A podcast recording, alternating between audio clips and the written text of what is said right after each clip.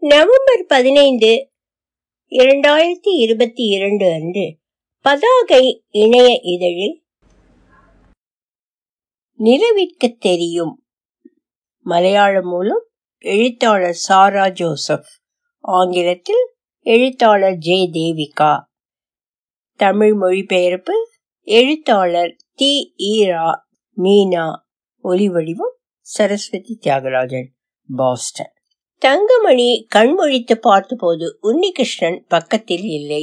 அவன் பாத்ரூமில் இருக்க வேண்டுமென்று நினைத்து கொண்டு திரும்பி படுத்தாள். ஆனால் அமைதி கனமாக இருந்தது. முழித்திருந்தபடி ஏதாவது சத்தம் வருகிறதா என்று உன்னிப்பாக கவனித்துக் கொண்டிருந்தாள். ஆனால் ஒரு சின்ன சத்தமும் இல்லை. தங்கமணி எழுந்து விளக்கை ஏற்றினாள்.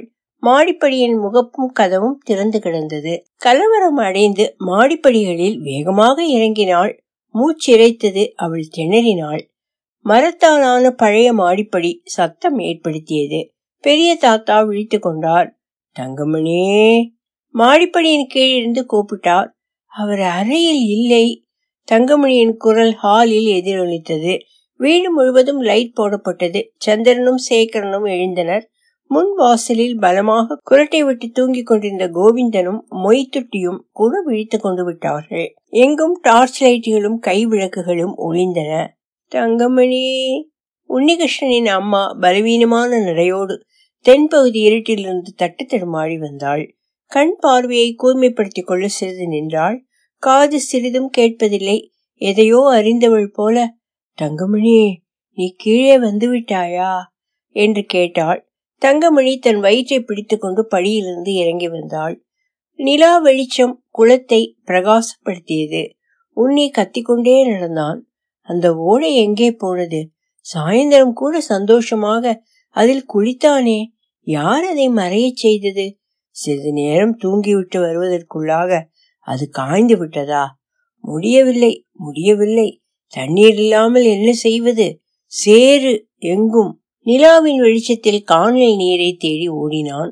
அங்கு தண்ணீர் இல்லை நிலா வெளிச்சம் மட்டும். அவன் தொய்ந்து நடந்தான். இலக்கின்றி காலை இழுத்து கொண்டு ஆற்றின் கரையில் இங்கும் அங்குமாக ஓடினான். பயம் கோரைப்பல்லாக சதையை துளைத்து மேலே மேலே இழுத்து கொண்டு போனது. உன்னிகிருஷ்ணா ஏய்! வீட்டின் கீழ்ப்பகுதியில் இருந்தவர்கள் அவனை தேடிக் கொண்டிருந்தனர். ஏய் ஏய்! இரவு பறவைகள் பதிலுக்கு குரல் கொடுத்தன. என்ன சத்தம் அது தங்கமணி? உன்னியின் தாய் கழுத்தை வெளியே நீட்டி கஷ்டப்பட்டு பார்த்தாள். தங்கமணி போட்டிக்கோவிலிருந்து வெளிவாசல் முற்றத்திற்கு போனாள். டார்ச்சுகளும் விளக்குகளும் வீடு முழுவதும் வெளிச்சத்தை பரப்பின. கிணற்றின் அருகே பாருங்கள் என்று சேகரன் கூப்பிட்டார். தங்கமணி நெஞ்சை பிடித்து கொண்டால் கிணற்றின் அருகே போயிருப்பாரோ? அதற்கு கைப்பிடிச்சுவர் கூட கிடையாது. மிக ஆழமானதும் கூட. குழி போல இருந்த ஆழத்தை நோக்கி டார்ச்சுகள் அடிக்கப்பட்டன. தங்கமணி நடுங்கினாள். கிணற்று தண்ணீர் கருப்பாக இரக்கமின்றி அசைவின்றி இருந்தது. நிலா வெளிச்சம் அதன் மீது பட்டு சிரித்தது. இல்லை அவன் இங்கிருப்பதாக தெரியவில்லை. எங்கே போயிருப்பான்? ஐயோ கடவுளே! வீட்டை சுற்றிலும் ஒளிர்ந்த டார்ச்சுகள் ஆற்றை நோக்கி நகர்ந்தன. தங்கமணி உள்ளே வா. பெரிய மாமா கூப்பிட்டார். தங்கமணி போர்டிகோ பகுதிக்கு வந்தாள். தங்கமணி எங்கே இருக்கிறாய்? உன்னியின் அம்மா கதவரியே வந்து கேட்டாள். தங்கமணியின் நிழல் அவள் தெளிவற்ற பார்வையை மேலும் மறைத்தது.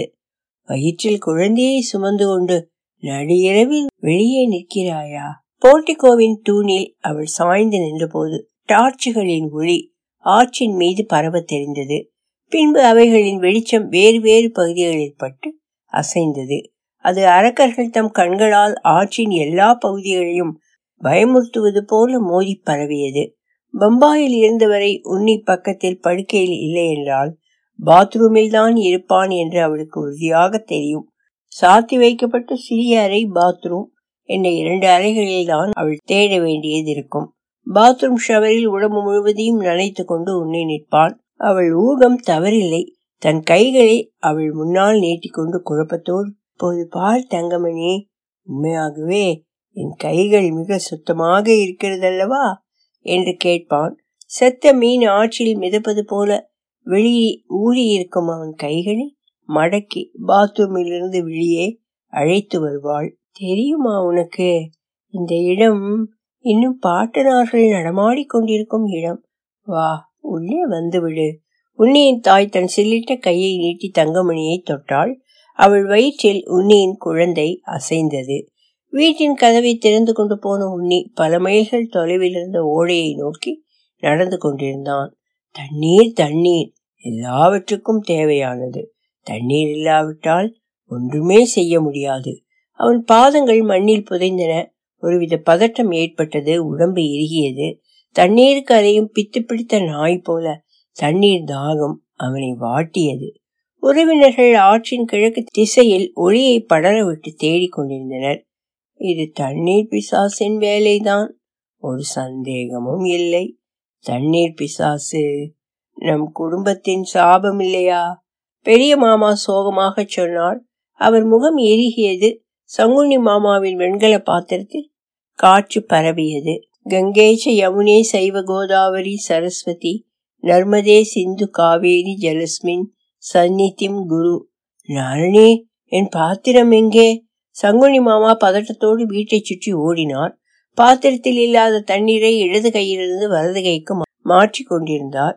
கங்கேச்ச யமுனே செய்வ சங்குனி மாமா முணுமுணுத்து களைப்பானார். சுட்டெரிக்கும் வெயிலில் ஆற்று மணல் கொதித்து கிடந்தது. கண்ணு கெட்டிய தூரம் வரையில் வெள்ளை மணல் விட்டு விட்டு பிரகாசித்தது. சங்குனி மாமா ஆற்றை நோக்கி பித்து பிடித்தவர் போல ஓடிக்கொண்டிருந்தார். கங்கேச்ச காற்று வேகமாக அடித்து மண்ணை கிளப்பி அவரை அணைத்து கொண்டது. சங்குனி மாமா வெறிப்பிடித்தவர் போல ஆடிக்கொண்டிருந்தார். காவடியாக தன்னை மறந்து ஆடி ஆடி கீழே விழுந்தார். சுட்டரிக்கும் மண் பூக்கள் அவர் தோலை தழுவ தகிக்கும் மணலுக்குள் மாமா புதைந்து மறைந்து போனார். அவரை தேடி போனவர்கள் மண்ணின் மேலே தெரிந்த இடது உள்ளங்கையை பார்த்து அடையாளம் கண்டுகொண்டார்கள். காற்று இன்னமும் தண்ணீர் ஊற்றும் பாத்திரத்தின் சப்தத்தின் ஒலியோடு கலந்திருந்தது. பெரிய மாமாவின் உடல் நடுங்கியது. உன்னிகிருஷ்ணன் சங்குண்ணி மாமாவை தொடர்கிறான். அங்குள்ளவர்கள் ஒருவரை ஒருவர் பார்த்து கொண்டார்கள். ஆனால் அவனுக்கு அவ்வளவு வயதாகவில்லையே. அல்லது தண்ணீர் பிசாசால் இறந்தவர்கள் எல்லோரும் எண்பது தொண்ணூறு வயதானவர்கள். ஆனால் உன்னிக்கு முப்பது வயது கூட ஆகவில்லையே. அவன் பம்பாய்க்கு போன போது அவனுக்கு இருபத்தி நான்கு வயது. தங்கமணியை அவன் கல்யாணம் செய்து கொண்ட போது இருபத்தெட்டு வயதுதான் என்று யாரோ சொன்னார்கள். பம்பாயில் என்ன ஆனதோ தெரியவில்லை. எதையாவது பார்த்து பயந்து விட்டானோ? சந்தேகமில்லை. அவன் முகம் எப்போதும் பயந்த மாதிரியே இருந்தது. இல்லை உன்னி பயந்தாங்குழி இல்லை. இளைஞனாக இருந்தபோது இப்படி இல்லை. கல்லூரி நாட்களில் நடுராவில் தனியாக வருவான். இருட்டில் இந்த ஆற்றின் வழியாக தனியாக வந்திருக்கிறான். தூக்கம் வராத பல இரவுகளில் எத்தனை நாட்கள் இந்த மண்ணில் படுத்திருக்கிறான். அவன் தலைக்கருகே எத்தனை புதைத்த பீடிக்கட்டுகள் கிடந்திருக்கின்றன. ஆனால் உன்னிகிருஷ்ணன் பயப்படுவான். தங்கமணிக்கு அது ஞாபகம் இருக்கிறது. வீட்டை விட்டு வெளியே வரவே பயப்படுவான். எங்கு பார்த்தாலும் ரத்தம். அப்படித்தான் சொல்வான். தெருவோரங்கள் சாலைகள் ரயில் நிலையங்கள் தண்டவாளங்கள் பஸ்கள் எல்லா இடங்களிலும் ரத்தம்.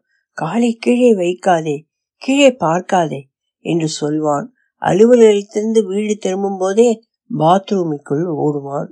கால்கள் சுத்தமாக இல்லை என்று பாத்ரூமில் இருக்கிற துவைக்கும் கல்லில் தோல் கிழியும் அளவுக்கு மணிக்கணக்காக கால்களை தேய்த்து தேய்த்து கழுவுவான். என்ன செய்து கொண்டிருக்கிறீர்கள்? வெளியே வாருங்கள். பாத்ரூமிலிருந்து அவன் கைகளை பிடித்து கொண்டு வெளியே கூட்டி வரும்போது அவன் முகம் பயத்தில் உறைந்திருக்கும். அந்த கையாலாகாத முகபாவம் தனக்குள் அவன் பேசிக்கொண்ட விதம். துர்நாற்றம். அப்படி ஒரு நாற்றம் தங்கமணி. அப்படி ஒரு நாற்றமும் இல்லையே. உங்கள் கற்பனை அவ்வளவுதான். இல்லை ஒன்றுமே இல்லை என்கிறாயா? அவன் அவளை அந்த ஐந்து மாடி கட்டடத்தின் கீழே இழுத்து கொண்டு போனான். மாடிப்படிகளில் முன்பகுதியில் சாலையில் தங்கமணிக்கு கூட ரத்தமழை உணர்வால் குமட்டல் வந்தது.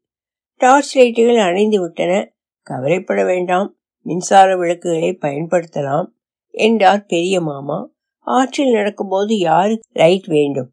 நிலாவின் பால் ஒளிவரண்ட ஆற்று மணலின் மீது பட்டு மின்னியது. யாரும் கண்ணில் தென்படவில்லை. இங்கும் அங்குமாக சில செடிகளும் பசுக்களும் சிலை போல கண்ணில் பட்டன. தேடுபவர்களில் சிலருக்கு சந்தேகம் எழுந்தது. உன்னி இவ்வளவு தூரம் வந்திருப்பானா? அவன் தண்ணீரின் மேல் பிரேமையுள்ளவன். தண்ணீர் இல்லாத ஆற்றில் தெரிய வருவானா? வேறு இடத்திற்கு போய் தேடலாமா? பெரிய மாமா ஒப்புக்கொள்ளவில்லை. உங்களுக்கு அவனை பற்றி தெரியாது. இந்த ஆறு தான் அவனுக்கு எல்லாமும்.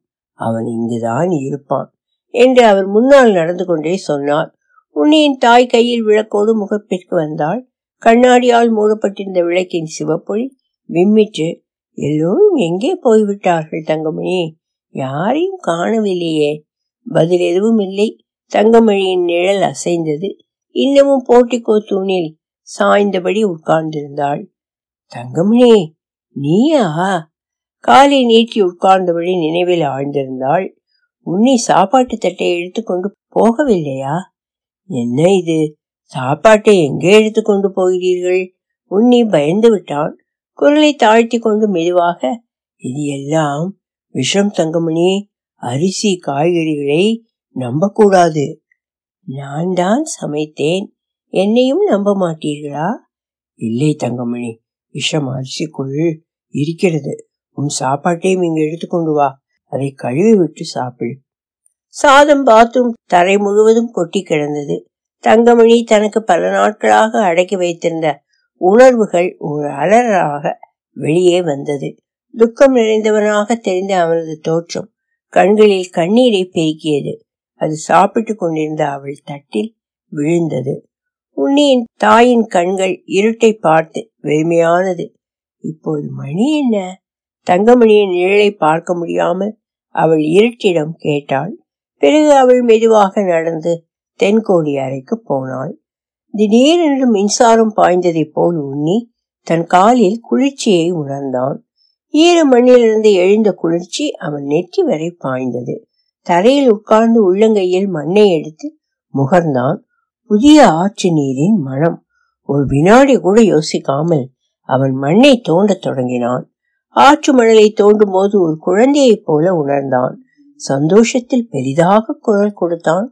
ஆற்றின் மறுகரையில் இருந்த அவன் நண்பர்கள் மகிழ்ச்சியாக எதிர்குரல் கொடுத்து அவனை அழைத்தனர். அவர்கள் டார்ச்சுகளோடும் விளக்குகளோடும் அவனை நோக்கி ஓடி வருவதை பார்த்தான். மிகுதியான சந்தோஷத்தில் ஆழமாக தோண்டினான் இரண்டு புறங்களில் இருந்தும் வேக வேகமாக சிறிய அளவில் குவியல் உருவானது.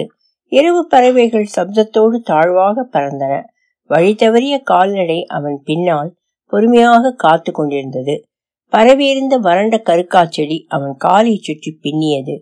மகிழ்ச்சியான மனதோடு உண்ணி தன் கைகளால் தண்ணீரை எடுத்தான். நிலா வெளிச்சம் அவனுடைய உள்ளங்கைகளில் விழுந்து சிரித்தது. தங்கமணி கையில் ஆந்தர் விளக்கோடு தனியாக கிணற்றின் அருகே போனாள். நிலா வெளிச்சம் கிணற்றில் விழுந்து பொறுமியது. தண்ணீர் பிசாசினால் அழிந்தவர்களின் ஆத்மாக்கள் நிலா வெளிச்சத்தில் கிணற்றில் தெரிந்தன. அப்படியானால் நீங்கள் எங்களை சோதிக்கிறீர்கள்? அவள் சோகமாக கேட்டாள். வீட்டிற்கு போக வேண்டும். நம் கிணற்றிலிருந்து தண்ணீர் இறைத்து அதில் குளிக்க வேண்டும். அந்த கிணற்றின் அடிப்பகுதி உறுதியான நெல்லி மரத்தால் ஆனது. எங்களின் முன்னோர்கள் மரத்தை வெட்டி மதில் சுவராக கட்டினார்கள். அங்கு அவ்வளவு சுத்தமான தண்ணீர் உள்ளேயும் வெளியும் குளிர்ச்சியாக இருக்கும். நாம் போகலாம். தங்கமணி நாம் திரும்பி போய்விடலாம் அவன் மிகவும் பிடிவாதமாக இருந்ததால் தானே அவனை அழைத்து கொண்டு வந்தேன். இப்போது நீ என்ன செய்திருக்கிறாய்? ஆத்மாக்கள் பேசாமல் நின்றன. தங்கமணி விம்மி அழுதாள். அந்த லாந்தர் விளக்கிலிருந்து கடைசியாக ஜுவாலை வந்து அணைந்தது. உன்னியின் குழந்தை துன்பத்தில் புழுவாய் நெழிந்தது தங்கமணி அசைந்த வயிற்றை பிடித்துக்கொண்டு கிணற்று பகுதியை விட்டு ஓடினாள். அவளுக்கு பின்னால் அவை சிரித்தன. உன்னியின் அம்மா தென்கோடி அறையிலிருந்து முற்றத்துக்கு வந்து அமைதியாக கல் போல் நின்றாள். எனக்கு எதுவுமே புரியவில்லை. முயற்சி செய்தும் அவளால் தங்கமணியின் நிழலை பார்க்க முடியவில்லை.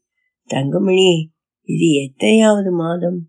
தங்கமணி பதில் சொல்லவில்லை. அவள் தன் இழுப்பு ஆடை பகுதியை சிறிது தளர்த்தி வயிற்றை தடவி கொண்டாள். அது உன்னியின் கனலை வருடுவதாக இருந்தது. எந்த பதிலும் கிடைக்காததால் அம்மா சுவற்றில் சாய்ந்து நின்றாள். கோள்களை சோதித்த ஜோசியன் வரப்போகும் அபாயத்தை எச்சரித்திருந்தான். தண்ணீர் பிசாசுகளும் பாட்டனார்களின் ஆவிகளும் தொல்லை தரலாம் என்று. இனியும் தாமதிக்க கூடாது. நாளைக்குள் நாம் ஏதாவது செய்தாக வேண்டும்.